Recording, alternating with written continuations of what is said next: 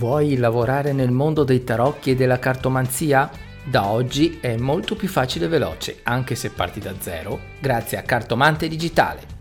Ciao, sono Alessandro di CoachDeiTarocchi.it e questo è Cartomante Digitale, il podcast per tutti gli appassionati di tarocchi, carte e simboli che vogliono lavorare nel mondo dei tarocchi e della cartomanzia. Ah, eh, funziona anche se parti da zero.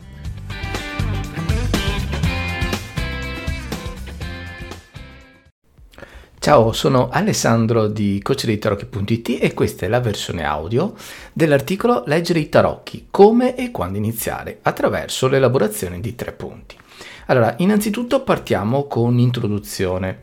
Se per molti leggere i tarocchi è una passione che cresce col tempo e quindi ha solo bisogno di maturare, per altri invece diventa subito una missione che coincide col proprio lavoro. Mm?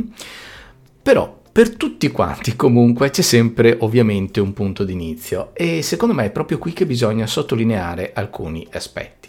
Cioè, se fino a ieri bastava per iniziare, per cominciare a trovare clienti, qualcuno con cui avviare la propria attività, eh, bastava un mazzo di carte e magari studiare libricino, quindi per fare un po' dopo di pratica e di esperienza, adesso da oggi in poi non è più sufficiente. Perché? Allora, innanzitutto, ovviamente, se vuoi leggerle a livello amatoriale, non c'è nessunissimo problema, le cose assolutamente non cambiano. Però la faccenda comincia a diventare interessante, se vogliamo anche un po' complicata, nel momento in cui decidi di leggerli anche agli estranei, quindi devi in un certo senso far marketing, farti conoscere. Ecco, in questo caso qui il mondo della promozione è cambiato radicalmente. Allora, se è vero che con internet ci sono sempre più occasioni di visibilità, è sempre più eh, semplice accedere alla rete e trovare qualcuno, trovare un sito, trovare delle informazioni, dall'altra parte, l'altro lato della medaglia, eh, ha sviluppato una difficoltà sempre più grande per farsi trovare e notare, proprio perché tutti gli strumenti di intrattenimento sono aumentati a dismisura. Quindi, se tanti anni fa qualcuno cercava online un servizio di cartomanzia, trovava pochissime soluzioni, quindi vincevano tutti quanti se vogliamo. Oggi invece pensa che Google risponde con più di un milione e mezzo di risultati. Ecco, ci sono talmente tante ricerche che Google stesso ha capito che eh, c'è un'altissima richiesta e ha deciso di creare un servizio specifico. Io qui dovrei aprire una parentesi e farti riflettere sul fatto che eh, creare un servizio personalizzato il più possibile basato sulla tua personalità, il modo eh, di eh, intraprendere un rapporto professionale, empatico con i tuoi clienti sia fondamentale perché altrimenti se ti soffermi soltanto sul fatto di fare estrarre una carta o le classiche cose, estrazioni semplici che possiamo trovare in tantissimi eh, servizi online, ecco, in quel caso lì Google prima o dopo oh, ti va a eliminare sostanzialmente dal mercato, ma proprio perché ha, delle, ha degli strumenti, se vogliamo anche l'intelligenza artificiale, che saranno molto molto molto più avanzati. Allora, detto questo, cosa voglio andare a evidenziare? Innanzitutto che non spaventarti, non spaventiamoci, c'è ancora spazio per tutti. Ma per creare un'attività sostenibile eh, sia a livello economico che a livello umano bisogna seguire delle regole specifiche, bisogna lasciare sempre meno cose al caso. Proprio per questo um, ho deciso di creare questo articolo quindi se hai intenzione di iniziare o hai iniziato da poco, eh, io spero che qui eh, tu possa trovare tutti gli aspetti di cui hai bisogno e descritti in maniera dettagliata, ovviamente basati anche sulle mie esperienze personali. Inoltre, se a fine lettura hai bisogno di approfondire ulteriormente la situazione, ti ho inserito una soluzione gratuita. Partiamo adesso con l'elenco dei capitoli e poi andiamo nello specifico. Indice dei contenuti. Innanzitutto ho suddiviso l'articolo in tre grandi fasi. Gli strumenti, la strategia e la comunicazione. Ovviamente poi in chiusura ho creato un paragrafo di sintesi, le conclusioni e anche una serie di domande e risposte che possono andare a integrare ulteriormente tutte le informazioni che ho inserito in questo articolo. Bene, cominciamo a entrare nello specifico parlando degli strumenti. Allora, per essere operativi il prima possibile ovviamente bisogna conoscere gli strumenti indispensabili, ma ti posso garantire, e questo magari eh, lo si scopre con l'esperienza, ovviamente questo accade un po' in tutti i lavori, oltre agli strumenti più scontati e palesi, ci sono anche quelli un po' più nascosti, quelli più latenti, che magari paradossalmente sono quelli di cui abbiamo più bisogno o che fanno più, o che fanno proprio la, la differenza maggiore. Allora, innanzitutto, di solito ci si concentra sul mazzo di carte, mm, sul deck. Beh, sicuramente è un elemento fondamentale, ma senza altri elementi è impossibile ottenere una lettura professionale, perché ricordati che io sto parlando a puntare a uno sviluppo di una lettura professionale con la P maiuscola. Cerchiamo allora di capire quali sono questi aspetti, perché lo sono e anche e soprattutto come andarli a migliorare. È ovvio che, ribadisco, il tuo metodo di lettura e il tipo di carte sono fondamentali, ma anche gli altri aspetti non devono assolutamente essere ignorati o presi eh, sotto gamba. E proprio per questo ho inserito tre categorie principali che secondo me incidono profondamente nella buona riuscita del consulto e della nostra attività. Queste tre categorie sono il tipo di mazzo di carte, come abbiamo preannunciato, l'atmosfera, e la documentazione. Allora, la differenza fondamentale tra le categorie è eh, anche e soprattutto nell'intervallo di tempo in cui questi aspetti si manifestano, con effetti più o meno latenti. Eh, continua ad ascoltare per cercare di capire quello che voglio intendere. Ti faccio semplicemente due, due esempi. Allora, il consulto avviene ad esempio in un locale molto affollato e rumoroso oppure il consulto avviene in una fiera all'interno di un gazebo. Ovvio che le variabili sono tantissime, prendiamo però in considerazione queste due per ora, che magari sono quelle che ci potrebbero risultare più efficaci per l'espressione di questo articolo. Allora, il consulto in un locale molto affollato e rumoroso. Immagina di avere un bellissimo mazzo di carte, come sicuramente è, eh, però il locale non è come te lo aspettavi. Mm, ci sono tavoli vicini, magari occupati, qualcuno disturba anche involontariamente e per la privacy non è il massimo. Ricorda sempre che molte persone ci tengono molto in, questo, mm, in questa situazione specifica alla propria privacy, quindi potrebbe creare un po' di attrito. Inoltre, se nel locale c'è della musica un po' più alta del solito, potrebbe intervenire negativamente, cioè invece di essere un tappeto sonoro che rilassa, potrebbe andare a disturbare. Altro fattore potrebbe essere le sedie, le sedute. Hm? Quindi controllare prima il proprio territorio è cosa buona e saggia. In questo caso però quali potrebbero essere i risultati a breve termine? Magari il consultante rimane eh, sorpreso piacevolmente da, dal tipo di carte e da come le vai a utilizzare. Mm? Però, però, per colpa dell'ambiente circostante e della scomodità, mm, eh, percepisce un fastidio e più il tempo passa, più questa sorta di attrito interno va a crescere tanto che nel momento in cui esce, anche se è rimasto contento del consulto, si sente in qualche modo sollevato. Eh, ecco, non sto parlando ovviamente dell'aspetto consapevole della situazione, ma più quello corporale, mh, mm, quello che il corpo va a stimolare nella, nell'emotività della persona. Magari nei casi più estremi, spero non ti sia capitato ovviamente, può succedere che i rumori eh, lo costringono continuamente a chiederti cosa non ho sentito, puoi ripetere o magari sia successo a te. Ecco, inoltre vorrei dire, cosa molto molto importante, tu non riesci a rilassarti e a concentrarti sul consulto. Quali sono invece dei possibili effetti a medio termine? Ecco, quando il consultante ripensa a, alla lettura che ha ricevuto, gli risale anche quella sensazione spiacevole. A livello razionale sicuramente sa che non è colpa tua, sei ovviamente una persona intelligente, ma una vocina però gli suggerisce di non rifare l'esperienza. Questo sarebbe, potrebbe essere possibile soprattutto perché la sua aspettativa di un consulto fatto con luce soffusa, ambiente gradevole e riservato è stata spezzata. Potrebbe esserci anche questa variabile, no? Quindi non importa di chi sia la responsabilità, ma la realtà non coincide con le aspettative e probabilmente nemmeno con le tue aspettative, a meno che eh, tu non voglia leggere eh, le carte e fare i consulti in ambienti rumorosi che eh, un po' fastidiosi, ok?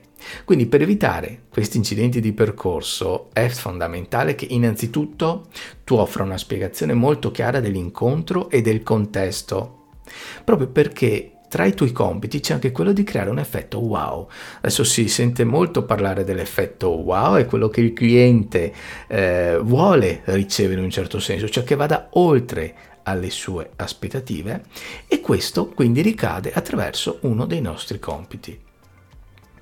Ad esempio possiamo entrare in uno studio per un appuntamento e mentre aspettiamo ci offrono un caffè. Wow, andiamo a mangiare nel ristorante, ci viene offerto il liquore della casa più buono, eh, più magari un buono, scusami, per la prossima cena. Wow, compriamo qualcosa che poi si rompe e ci viene sostituito o veniamo rimborsati senza nessuna domanda, immediatamente. Wow, ecco, questi sono degli esempi che possono calzare per far rendere l'idea. E questa fase è fondamentale perché gli effetti positivi o meno ricadono sulla tua immagine, hanno un impatto tremendo sul tuo brand e lo sviluppo del tuo brand, della tua immagine, del tuo modo di lavorare e operare è fondamentale.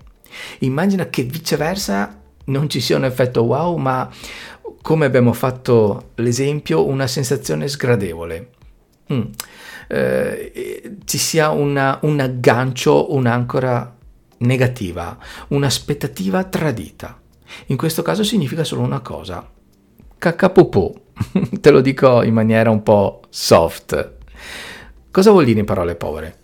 Il cliente non ritorna, riceve una brutta recensione che tutti possono leggere e chi legge non gli interessa cosa è successo, cosa è vero oppure no, leggono semplicemente quello che c'è scritto anzi è avvalorata dal fatto che viene da un cliente e si sviluppa un cattivo passaparola. E prova a indovinare tra queste qual è la situazione peggiore. Mm? Ricorda che una brutta notizia corre almeno 10 volte più veloce rispetto ad una buona notizia, proprio perché crea allarme, eh, crea, la, la, gente ha bisogno di sicurezza e quindi una brutta eh, esperienza viaggia alla velocità della luce. Bene, detto questo, concentriamoci adesso invece in un'altra situazione, il consulto in una fiera con un gazebo. Mm? Allora, ovviamente ci si organizza per partecipare a una fiera perché c'è la possibilità di far conoscere la propria attività a molta gente, eh, c'è un grandissimo flusso e quindi eh, l'esposizione della nostra attività è molto elevata. Però innanzitutto dobbiamo chiederci, ovviamente prima di partecipare e iscriverci, se è una fiera a tema o generalizzata, perché se è una fiera a tema i presupposti sono sicuramente migliori rispetto a una fiera dove c'è un po' di tutto, magari a destra ci troviamo lo stand delle cucine e a sinistra quello delle lenzuola. Mm? se siamo fortunati, altrimenti ci sono degli stand dove c'è musica, magari ci sono l'esposizione delle tv e tengono il volume alto e lì siamo spacciati. Inoltre dobbiamo anche valutare se le letture, i consulti, le possiamo fare al coperto. Dobbiamo valutare anche la stagione perché se è al coperto ed è inverno è un discorso, se siamo al coperto ed è estate potrebbe crearsi qualche problema. Situazione al contrario, eh, idem con patate. Eh, dobbiamo cercare di capire anche quando la maggior parte del pubblico arriva perché se il flusso è distribuito durante tutto l'arco della giornata, dobbiamo sviluppare e concentrare le nostre energie in maniera diversa rispetto al caso in cui magari arriva tutto in un momento. Ad esempio, se la maggior parte della gente arriva dopo le 6, dopo le 18 hm, e magari dalle 3 del pomeriggio fino alle 4 e mezza non arriva nessuno, magari è meglio approfittare per fare una pausa. Mm, invece di stare seduti al gazebo, seduti sul tavolino, si va a fare una passeggiata, ci si va a riposare, proprio per essere pronti al momento giusto. E mm, se hai già partecipato a una fiera sai benissimo che sembra di no ma è molto stancante. È difficile farlo capire a chi non ha mai partecipato. E posso garantirti che arrivare a, se- a, a, a sera freschi e pronti, soprattutto per un'attività come la nostra, non è da tutti, ma è fondamentale.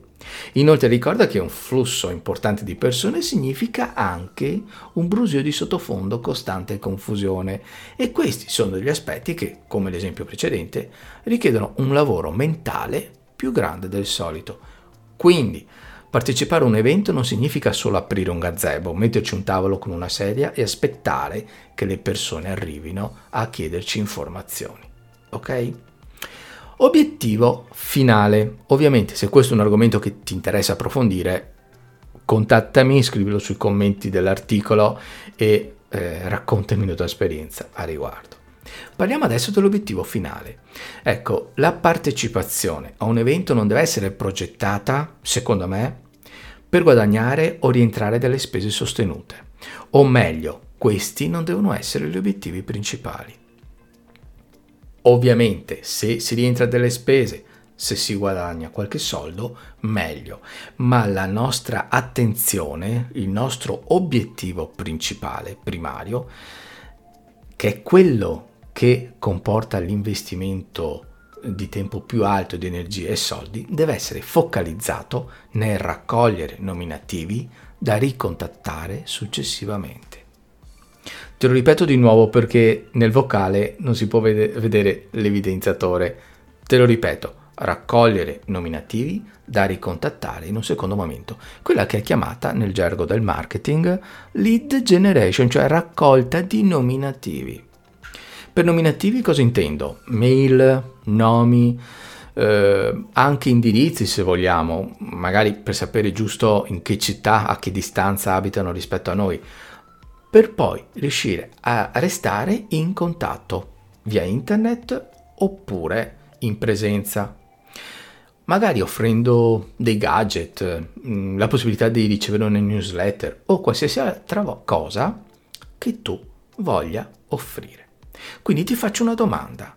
Immagina di aver organizzato un evento. Secondo te, al, al termine di tutto, al termine dell'evento, è meglio se hai coperto le spese ti sei, ci siamo pagati la benzina, abbiamo incassato qualche soldo in più, ma solo il 20% dei presenti ti ha lasciato il proprio contatto, magari per un altro consulto ulteriori informazioni. Ecco, scegli se è meglio questa soluzione oppure le spese non sono state coperte, abbiamo fatto un investimento che non, stato, eh, che non è rientrato a livello economico, ma hai raccolto fino all'80% dei nominativi delle persone presenti. E rifletti bene perché questo è fondamentale per capire come sviluppare la tua attività nel futuro, breve, medio e a lungo termine. Nei piatti della bilancia hai da una parte più soldi e meno possibilità di contatto però, dall'altra parte però il contrario. Ma io ti faccio una domanda, non è questo anche lo scopo, la raccolta dei nominativi, di fare la pubblicità su Facebook, ad esempio, nei social, hm? è molto difficile, ti posso garantire, fare una vendita subito immediata. Di solito noi stessi, prima di affidare i nostri soldi a, ad un professionista, vogliamo qualcosa in cambio per poterlo valutare. È la stessa identica situazione. Ricorda che quindi l'obiettivo che scegli, quindi soldi, eh, lavorare a breve termine oppure nominativi è quello che può fare la vera differenza nel medio e nel lungo termine. E ti posso garantire che questo ragionamento che dovrebbero fare tutte le attività. Parlo di ristoranti, negozi di abbigliamento, mm, anche se hanno dinamiche più o meno diverse e paradossalmente quasi nessuno lo fa. Immagina ad esempio, mm, mi viene così, mm, la GDO, la grande distribuzione, i franchising, usano ad esempio le tessere punti per eh, fidelizzare il cliente, no? Attenzione però perché, eh, di, di, di, attenzione, scusami, a non copiare, anche perché di solito chi già opera in questo senso, di solito lo fa in maniera un po' errata. Parliamo delle newsletter perché stiamo anche ragionando in termini di eh, contatti online, no? Eh, si ricevono una lista di, di, email, ovviamente tutte col permesso, GDPR, bla bla bla, però a questo punto non si instaura un rapporto con la persona tramite questo me- mezzo di comunicazione, ma ci arrivano email piene di offerte, buoni sconti, senza mai nessun contenuto utile a creare un rapporto positivo e di fiducia. Nella prima mail offerta, seconda mail buono sconto, terza mail offertissima. Alla quarta sai cosa succede? Che va nella cartella dello spam, anche perché non si differenzia da tante altre attività che fanno la stessa identica cosa, perché il messaggio presuppone il eh, vendo, vendo, vendo, compra, compra, compra. In realtà l'obiettivo dovrebbe essere creiamo un rapporto di fiducia e per creare questo rapporto devo dimostrarti che posso offrirti del contenuto. Mm? Eh, è la stessa identica dinamica della cassetta postale che è piena di offerte. Che fine fanno quelle offerte? Esatto, vanno nel bidone di riciclo della carta. La mail piena di offerte va nel, gest- nel cestino o ancora peggio nella cartella dello spam. E se la tua mail va nella cartella dello spam, ricordati che è un problema perché cala di reputazione, i sistemi automatici le riconoscono tale e quindi poi diventerà un problema raggiungere i destinatari futuri. Ecco, spero di essere stato chiaro e lineare col ragionamento perché è una fase fondamentale per chi vuole eh, elaborare e sviluppare un'attività a livello professionale e quindi nel momento in cui decidiamo di leggere i tarocchi come attività rispetto a tante altre professioni, pensaci bene, abbiamo una grande fortuna e un grande vantaggio perché soprattutto la lettura dei tarocchi si basa sul rapporto umano.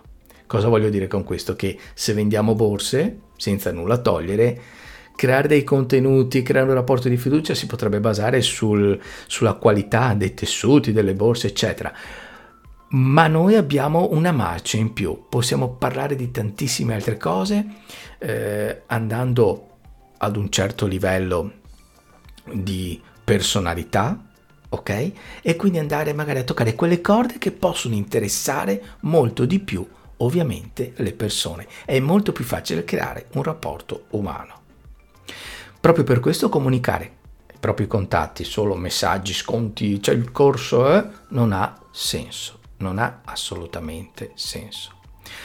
Le persone scelgono il servizio prima per la tua personalità, la tua bravura, le tue competenze, per la tua autorevolezza e solo successivamente per qualche sconto. Non a caso i più bravi non hanno bisogno di fare sconti. Mm? I leader di mercato di qualsiasi settore non hanno bisogno di fare sconti, anzi i prezzi sono ancora più alti della media.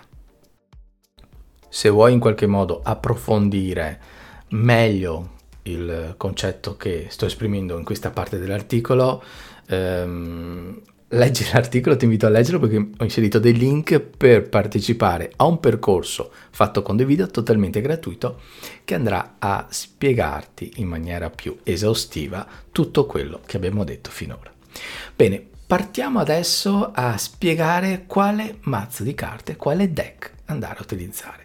Ovviamente la scelta è personale e riflette anche il modo di intendere questa disciplina a livello di cultura, conoscenza, competenza, eh, che tipo di approccio vuoi dare e, e hai al consulto, perché poi questo si riflette sulla scelta, ad esempio c'è chi sceglie i tarocchi, chi gli oracoli, chi le carte degli angeli o chi anche utilizza più mazzi della stessa o di altre tipologie nello stesso consulto. C'è anche poi chi va a contaminare, magari non subito, ma magari negli anni, eh, il consulto, contaminare in senso positivo, va a fondere eh, il consulto con altre discipline. l'astrologia, la numerologia, anche perché ad esempio i tarocchi stessi sono collegati in qualche modo a tutte le altre discipline. No?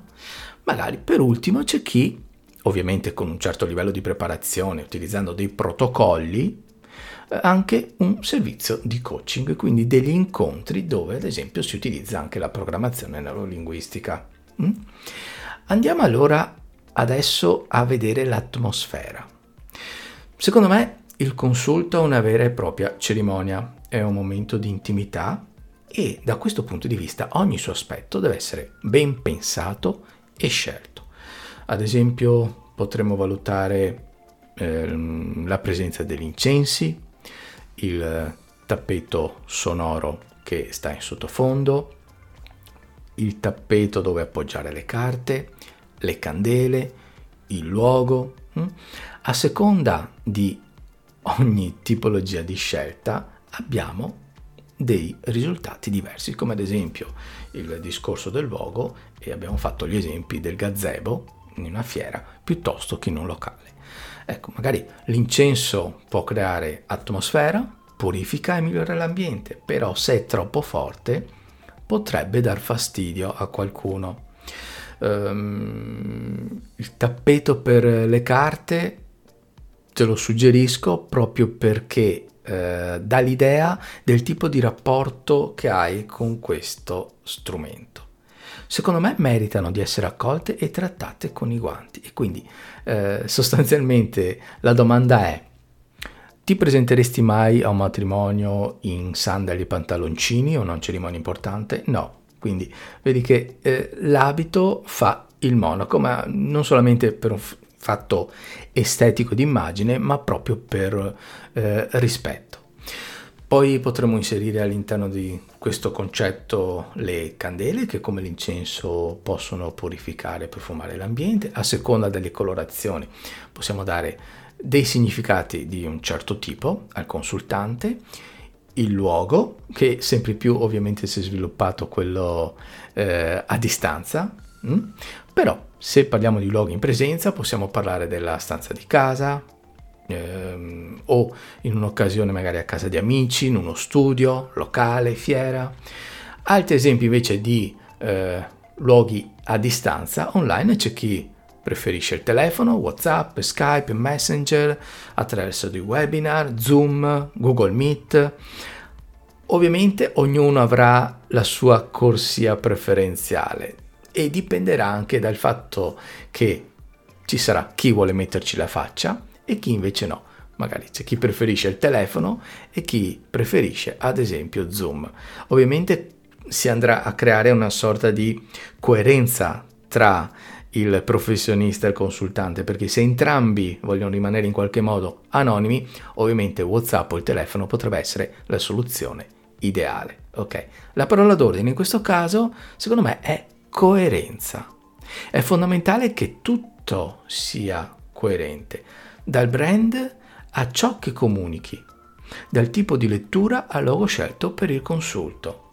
Perché ricorda che ogni singola, singola scusami, scelta ha degli effetti che concorrono allo sviluppo del tuo brand e della tua immagine, come ho detto prima, nel bene e nel male. Ti faccio un esempio per rendere più palese il mio pensiero. Jodorowsky, spero che tu lo conosca, può permettersi di fermarsi in mezzo alla strada e leggere i tarocchi. Perché? Per due motivi fondamentali. Perché ha un brand molto solido ed è anche coerente con la sua immagine e i suoi valori, cioè quello di uscire dagli schemi, essere creativo, stravagante, geniale, utilizzare l'intuito. Da lui ce lo possiamo aspettare. La domanda è come operi e il modo che vuoi sviluppare, l'attività che vuoi sviluppare, è coerente con la tua comunicazione? La gente vedendo eh, quello che scrivi, i video che fai, le locandine che porti in giro. Dice da lui ce lo possiamo aspettare, da lei ce lo possiamo aspettare oppure no? Coerenza e aspettative. Deve essere un mix eh, esplosivo, ovviamente in positivo. Documentazione, questa è una parte che spaventa diverse persone, molti la ritengono noiosa, però è fondamentale. È quella sottovalutata, più tenuta ai margini, però ti posso garantire che oltre a evitarti fastidi e incidenti imprevedibili, contribuisce anche a migliorare la tua immagine professionale, perché eh, dimostri professionalità di lavorare con criterio e sicurezza. In questo caso ho preso due punti fondamentali della documentazione, il disclaimer e il consenso per ciò che riguarda la privacy e il GDPR. Il disclaimer significa dichiarazione di non responsabilità e serve a prevenire situazioni potenzialmente pericolose, perché ricorda che tu non sai mai, in linea di massima, con chi hai a che fare, non conosci il consultante. Mm? Uh, entriamo nel contesto. Se c'è la possibilità che una persona particolarmente depressa e instabile ti chieda un consulto, come agisci? Se ti pubblicizzi, e qui partiamo, parliamo di comunicazione di brand, affermando di essere infallibile, che cosa potrebbe accadere? Ci sono sempre i due lati della medaglia. Ecco, parlare di questi aspetti burocratici col cliente sembra noioso. Sembra. Ti posso garantire che invece dimostra professionalità e trasparenza. Mm? Altra cosa invece è il consenso. Non so se tu abbia mai sentito parlare del GDPR, spero di sì. Mm, facciamo l'esempio della fiera. Mm? Eh, semplificando, bisogna garantire la completa trasparenza sul trattamento dei dati di chiunque venga a contatto con la tua attività. Quindi, se tu pensi che sia una perdita di tempo e possa infastidire i tuoi clienti, ripeto, sbagli di nuovo perché? Perché io personalmente, e conosco tantissime persone, sarei ben contento di sapere che nel momento in cui io inserisco la mail, ti lascio un recapito, un modo per contattarmi, so che i miei dati sono al sicuro e non vengono venduti alle aziende di telemarketing aggressivo. Quindi professionalità e trasparenza. Conoscere e applicare le regole della gestione dei dati ti evita anche e soprattutto multe molto molto pesanti. E anche qui, se hai bisogno di chiarimenti, contattami pure. Nell'articolo troverai il link dove ti posso dare delle indicazioni molto precise di operatori italiani, quindi per il mercato italiano, che ti danno degli strumenti molto molto validi e a prova di bomba. Parliamo ora della strategia e per strategia intendo una situazione in cui ogni mossa deve avere una motivazione in relazione ad un obiettivo, dove l'obiettivo è, anticip- è pianificato scusami, in anticipo. Quindi teniamo utili due fattori fondamentali, il marketing e la strategia di lettura, il consulto. Se riusciamo a ottimizzare questi due aspetti, facciamo veramente la differenza. Andiamo adesso a addentrarci in quello del marketing. Allora, mm, per facilitare un po' il concetto, eh, ti faccio un esempio, anche se magari hai dei presupposti non proprio corretti. Ci troviamo uh, all'inizio dell'entusiasmante strada che ci farà diventare esperti. Abbiamo bisogno di due cose fondamentali, farci conoscere e far clienti. Allora, di solito cosa si fa? Si apre una pagina Facebook perché è la procedura semplice, poi lo fanno tutti, di solito si copia anche, no? Oppure Instagram perché magari lo si fa già a livello personale. Mm, iniziamo a creare contenuti, scriviamo post, arrivano i primi like poi, in base alla qualità dei contenuti, i like, i commenti e le condivisioni diminuiscono e tutto comincia a diventare più difficile. Sai anche perché? Perché il logaritmo di Facebook che all'inizio ti fa salire in eh, classifica, mettiamola così, eh, ti spinge in qualche modo per farti conoscere, però dopo in qualche modo ti fa scomparire. La sua strategia, e Facebook ovviamente guadagna con la pubblicità, è, bene, io ti ho mostrato cosa puoi ottenere. Da oggi, se vuoi raggiungere ancora più risultati, devi sponsorizzare, cioè devi fare pubblicità quello vuoi, eh, di quello che vuoi comunicare. Quindi se vuoi essere visibile devi pagare. Inoltre lo spazio, lo spazio a disposizione mh, hm, che io metto a disposizione sulla mia bacheca, parlo per Facebook, lo do a chi paga di più o anche a chi crea contenuti molto richiesti, originali e interessanti. Siccome creare continuamente contenuti molto richiesti, originali e interessanti non è proprio semplicissimo, farlo sempre tutti i giorni per una settimana, un mese, due mesi, sei mesi, un anno, due anni, tre anni, ovviamente una strategia più veloce è fare l'investimento non di tempo, non di energia, ma quello economico. Ed è quindi una prerogativa di ogni attività, inclusa la nostra, di investire soldi in pubblicità e marketing. Ovviamente, in sintesi, l'algoritmo di Facebook ci offre sempre meno visibilità. Parlo di Facebook, ma qualsiasi piattaforma funziona nella stessa identica maniera. Quindi la regola è per stabilire un obiettivo e un comportamento efficace su una piattaforma esterna, per esterna intendo che non è di tua proprietà, non, è, non hai ad esempio un blog che, con cui hai comprato il dominio e scrivi i tuoi articoli, ma anche qui ovviamente dipendi da altre, da altre piattaforme a, a tua volta, ad esempio Google, devi conoscerne le caratteristiche. Se la proprietà di Facebook è quello di intrattenere, devi fare dei, dei contenuti, produrre delle immagini, dei video, dei post che intrattengano e per intrattenere bisogna anche dar qualità, bisogna creare contenuti, bisogna eh, in qualche modo insegnare. Quindi fare dei post dove si presenta il proprio lavoro e basta non ha molto senso. È lo stesso principio per renderla un po' più semplice del centro commerciale che affitta lo spazio a chi vuole eh, aprire un negozio. Mm? Bene, chiarito questo punto, quindi ci sono due scelte, semplificando tantissimo. Eh? Produrre contenuti di qualità sempre, e questo lo si deve fare a prescindere dal fatto che fai pubblicità o meno, e sponsorizzare attraverso l'insight, eh, quindi l'analisi dei post che scrivi o dei video che fai, sponsorizzare quei contenuti che vanno meglio, che vedi che hanno più reaction, che alle persone piacciono di più, che eh, interessano di più. Mm? Un post scriptum, se i contenuti sponsorizzati, quindi quelli a pagamento, non sono di qualità e coerenti con gli interessi delle persone che vuoi raggiungere, perché mh, mm, sottolineo, puoi scegliere chi raggiungere anche, ma anche se li paghi la loro efficacia si abbassa, quindi non vengono visti dalle persone che tu desideri e ti costano molto di più.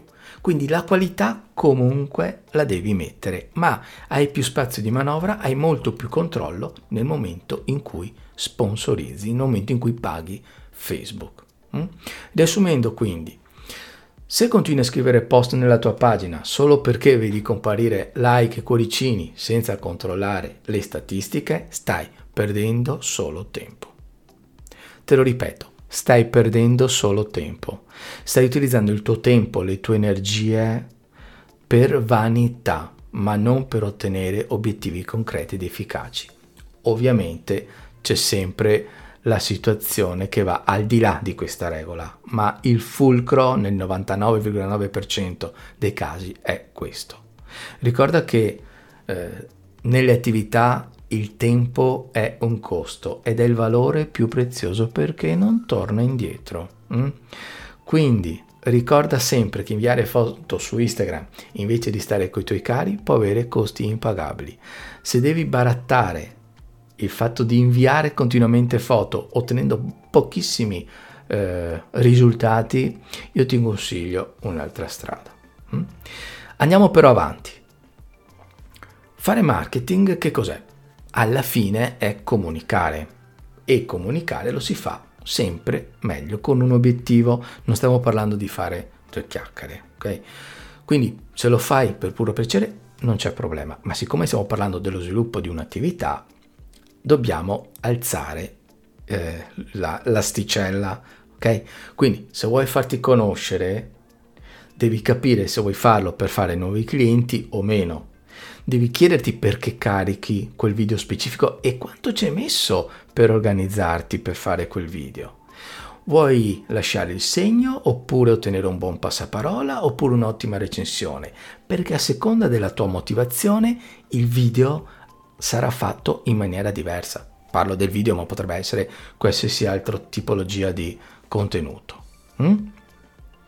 Quindi, eh, restiamo nell'ambito della comunicazione. Dobbiamo cambiare il nostro stile comunicativo. Se già lo hai fatto o utilizzavi questo, non c'è nessun problema, sono contento per te.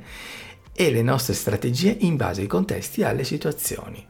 E magari valutiamo due situazioni, visto che ci siamo, eh, in cui ci troviamo nella comfort zone quando siamo con amici e in presenza di amici di amici. Ho preso non a caso queste due tipologie proprio perché sembrano le situazioni più semplici e in un certo senso è vero, perché ci si sente magari di più a nostro agio, però potrebbero essere quelle più difficili da gestire perché è un attimo cadere nell'effetto videogame, non so se ti sia mai successo, cioè ti arrivano eh, tantissime domande su domande, ehm, anche perché magari se trovi quello che se ne approfitta, eh, per loro è un'occasione per ottenerle gratis e tu non è che puoi scappare, non è che puoi chiudere eh, le tende e andare via. Hm? Quindi eh, immagina magari paradosso, eh, la chat di WhatsApp una, un qualche giorno prima. Ehi, hai sentito che sabato sera viene anche Simona a cena? Eh, dai, approfittiamone. Io ho un sacco di domande, spero che sia brava. Quindi magari ti trovi a essere ricoperta o ricoperto di domande e essere trattata, sì, veramente come un videogame, nel senso che le risposte devono arrivare e se magari cerchi di chiarire la, la situazione, rischi anche di innervosire chi ti sta facendo le domande. Quindi la regola è di comunicare chiaramente le regole. Mm? um, per i più smaliziati basta il paraverbale, ok? Altrimenti si rischia di ottenere l'effetto opposto. Per paraverbale magari intendo il tono di voce, uno sguardo, una postura di un certo tipo, altrimenti ci troviamo magari nel dopo cena nella piacevole situazione di eh, dover rispondere a troppe domande, tornare a casa con zero energie, eh, fare consulti che non ci piacciono. Hm? magari se abbiamo la sfortuna di trovare quello che se ne approfitta, che va sopra le righe, rischiamo noi di passare come indisponenti e maleducati, che è esattamente il contrario di quello che dovrebbe essere e avvenire. Ovviamente sto eh, drammatizzando tantissimo la situazione, eh, spero che non sia mai successo, ma essendo una possibilità, io l'ho inserita. Come prevenire quindi questa cosa qui? Tre regole. Regola numero uno, riguarda il comportamento, gestisci tu la comunicazione, sempre, tempi e modalità. Regola numero due, osserva i presenti, perché magari c'è qualcuno che non conosci, cerca di capire le personalità, chi è gentile, chi è più arrogante, magari fai qualche domandina per capire cosa pensano dei tarocchi, della cartomanzia, della tarologia, giusto per testare un po' il terreno. Regola 3, ascolta, non controbattere, perché è la fase in cui raccogli informazioni, quindi ti serve sapere cosa pensano, cosa hanno da comunicarti. E se invece ti metti tu a parlare, a discutere, crei un autosabotaggio, ok? Quindi ascoltando crei i giusti presupposti e calibri l'immagine che viene offerta da te. Immagina Mm, ti faccio un altro esempio fuori contesto, un avvocato, un architetto che, o un altro professionista che va a cena, magari gli fanno una domanda, lui dimostra competenza, ma ovviamente per approfondire cosa fa? Ti invita a prendere un appuntamento nel suo ufficio. Mm? Ecco, queste sono le situazioni in cui è meglio essere abilmente vaghi e soprattutto non voler strafare. Questa è la fine della comfort zone. Hm? Poi ci sono anche altri esempi, situazioni in cui ci troviamo in un'associazione, ehm, una fiera, in una libreria. Quali potrebbero essere gli obiettivi più efficaci in questi tre contesti? Torniamo al discorso di prima, guadagnare o farti conoscere, fare nuovi clienti o raccogliere nominativi da contattare successivamente? Il contesto e il discorso è sempre quello, però magari la prossima volta se lo hai già fatto e hai intenzione di rifare e rifare questa tipologia di esperienze, eh, invece di lasciare andare il cliente senza chiedere nulla, senza curare quello che viene detto il post vendita, consegna anche un bigliettino da visita, ma fatti dare il nominativo, crea un gadget per dare in cambio qualcosa, perché ricorda che eh, uno dei maggiori store online al mondo fa proprio così, Amazon. Amazon dopo aver comprato un prodotto di solito cosa fa? Manda un messaggio, una notifica, un suggerimento. Ecco, se hai capito questa cosa qui, hai già capito tutto sull'upsell e sul servizio post vendita. Cerca di eh, riflettere le tue strategie con quelle delle aziende che funzionano meglio, ovviamente con i dovuti esempi, perché stiamo parlando di eh, realtà completamente diverse. Ok? Però mettiamoci per un attimo nei panni di tutti quelli che vogliono una lettura ma si vergognano di fronte agli amici, quindi non è il caso, no, nemmeno si avvicinano al, al, al, luogo in cui fai il consulto, oppure sono interessati ma non vogliono allontanarsi dal gruppo o se sono in due non vogliono lasciare da sola l'altra persona. Eh, nei giorni successivi vorrebbero ricevere altri consulti ma non sanno come ricontattare la cartomante, il cartomante, il tarologo, eccetera, eccetera. Magari perché hanno preso il bigliettino da visita e lo hanno perso. Ecco, in questo caso potresti recuperare tutta questa nicchia di persone. Mm? Magari crei due liste, una per i clienti che sono le persone con cui hai fatto il consulto, e una per i contatti, che sono i visitatori che magari passano, vedi che sono un attimo interessati e stanno dalla parte della lista di cui abbiamo appena parlato. Ok? Altra situazione è quella dello studio, virtuale o meno. Eh, ovviamente chi entra in uno studio in presenza dopo è scontato che eh, venga per un consulto, non certo per ricevere informazioni. Ok, quindi le informazioni in questo caso vengono richieste in fase antecedente e vedi gli strumenti di prima, WhatsApp, telefono, mail, ok? Però anche in questo caso vale sempre il principio della lista e per la lista ricordiamoci il concetto delle regole sulla privacy e il GDPR. Vedi che tutto poi alla fine è collegato e però ci serve assolutamente per riuscire a ad arrivare a un risultato il più possibile professionale ed efficace. Parliamo ora della strategia di lettura.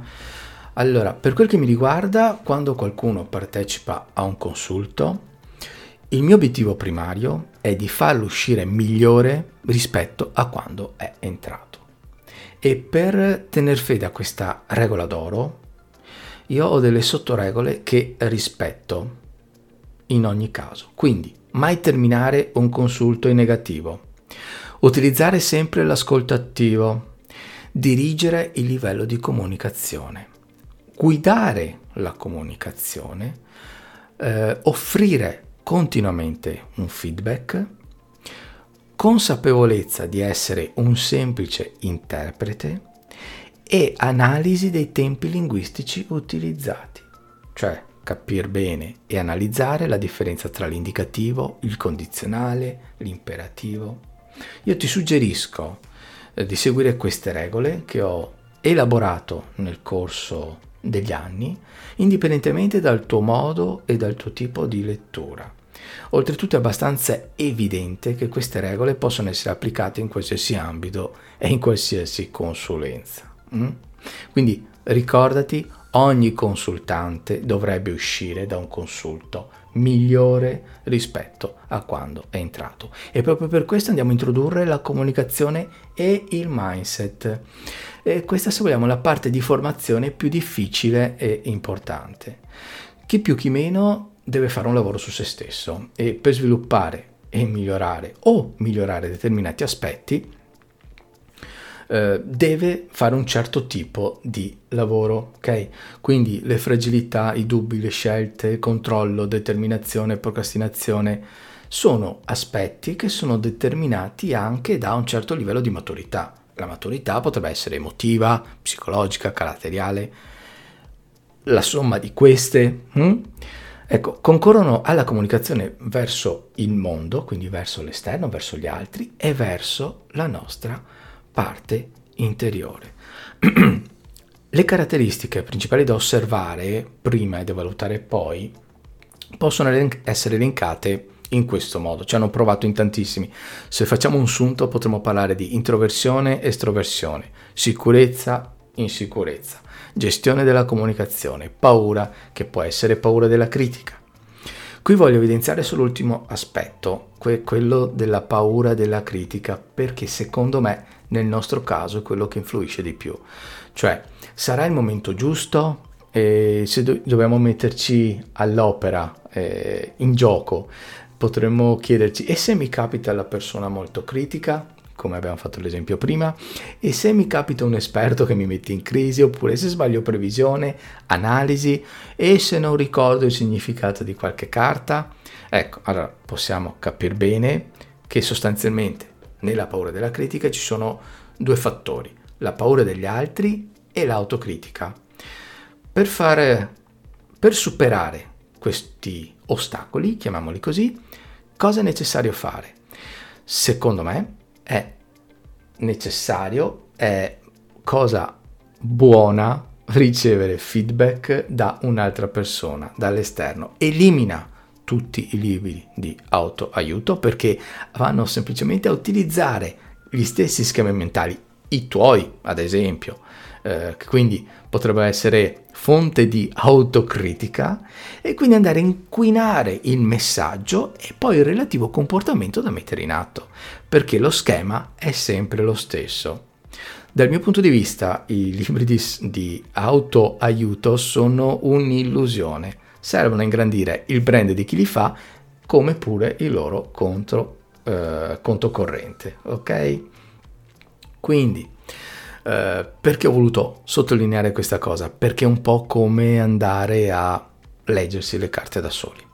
Secondo me interviene l'autosuggestione, si rimane poco oggettivi, non si riceve il feedback giusto, anche inconsciamente o meno, mm, in qualche modo si interagisce in maniera non pulita col messaggio delle carte e quindi è meglio ricevere un aiuto esterno, aiuto tra virgolette esterno. Mm, se hai già fatto una sessione di coaching con un esperto, sai benissimo di cosa provare, sai benissimo di cosa sto parlando, ok?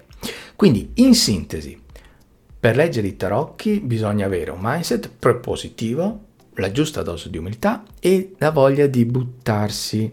E dietro un consulto c'è un lavoro fatto di passione, analisi e creatività.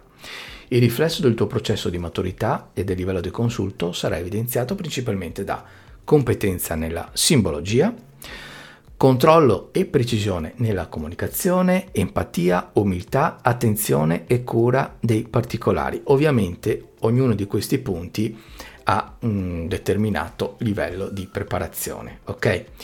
Se vuoi crescere più velocemente, ti suggerisco di applicarti ogni giorno nei consulti e nello studio e di sfruttare qualsiasi occasione e momento che ritieni opportuno. Lascia andare la paura della critica, sia autocritica che degli altri. Ok? Io personalmente dedico più di due ore al giorno, tutti i giorni, all'apprendimento. Per concludere, e mi accorgo che è passata quasi un'ora, un'ora di audio. Se stai ancora ascoltando ti faccio veramente i complimenti e sicuramente avrai successo perché vuol dire che ci tieni molto, a, indipendentemente dal fatto che tu sia d'accordo o meno con quello che, che sto dicendo. Ecco, come eh, se vogliamo, per tirare un po' le somme, comunque, come conclusione possiamo semplicemente evidenziare il concetto con cui siamo partiti. Saper leggere bene le carte è necessario ma non è più sufficiente. C'è il mercato, la concorrenza, livelli di comunicazione che cambiano continuamente, alcuni in modo positivo, altri meno, ok? Quindi se il tuo obiettivo è di vivere con questa professione, che di solito è, va pari passo no? col modo di vedere e vivere la vita, devi iniziare a studiare, applicare i principi che in qualche modo sono paralleli allo studio della simbologia e dell'esoterismo. Quindi anche il marketing, mindset, la comunicazione. Più competenze acquisisci, sicuramente più ne va a migliorare la tua capacità di consultante e in un ombrello ancora più grande di possibilità la tua eh, attività. Ok? Se ti consola sono le stesse condizioni che in comune con qualsiasi altro operatore professionista di qualsiasi altra disciplina, dal commercialista all'avvocato, anche loro devono ovviamente in base alla domanda del mercato farsi pubblicità in qualche modo, essere operativi, migliorare la loro qualità, essere continuamente aggiornati, ok? Quindi eh, sotto questo aspetto non c'è nessuna differenza tra un commercialista, un architetto e ad esempio una cartomante ristretto ovviamente al contesto di cui stiamo e all'esempio di cui stiamo parlando. Mm? Se vuoi approfondire, ti ho messo a disposizione un percorso completamente gratuito attraverso dei video. Vai all'articolo, troverai sicuramente il link. Per quel che riguarda restante, eh, la restante parte dell'articolo, quindi il, le domande e le risposte, facciamo una carrellata veloce di quali fattori devo tener conto per creare una strategia. Allora, secondo me, diretta, che è rappresentata da tutti quei professionisti che propongono eh, i servizi simili ai tuoi, quindi la concorrenza diretta, e quella anche indiretta perché parlavamo di intrattenimento e quindi anche paradossalmente Netflix, per dire, ti sta eh, rubando sta rubando l'attenzione dei tuoi possibili clienti, vuoi per la pubblicità su Facebook, ma anche ad esempio per vedere o meno un tuo webinar, perché magari la scelta ricade tra te e una serie che stanno trasmettendo in tv. Altra domanda, non riesco a dir di no? Come faccio a interrompere chi vuole approfittarsi dei miei consulti continuando a farmi domande? Anticipa il comportamento, come abbiamo detto prima, comunica e crea le giuste aspettative. Oppure, ancora meglio, soprattutto all'inizio è più semplice, eh, inserisci una notifica una sveglia e dici guarda io al di là di questo non posso andare perché ho un altro impegno. Bene, detto questo non voglio aggiungere altro contenuto, ci sono, c'è qualche altra domanda, ti invito a magari a leggere completamente l'articolo o le parti che ritieni più interessanti, ho messo dei link dove tu puoi andare a saltare rispetto alla sezione che ritieni più importante. Ti ringrazio ancora, spero di averti come mio eh, cliente o magari persona che mi segue o se vuoi commentare giusto per avere un confronto, fa sempre piacere e riguarda la crescita di tutti quanti. Un saluto, io sono Alessandro di coachdeitarochi.it. Ciao!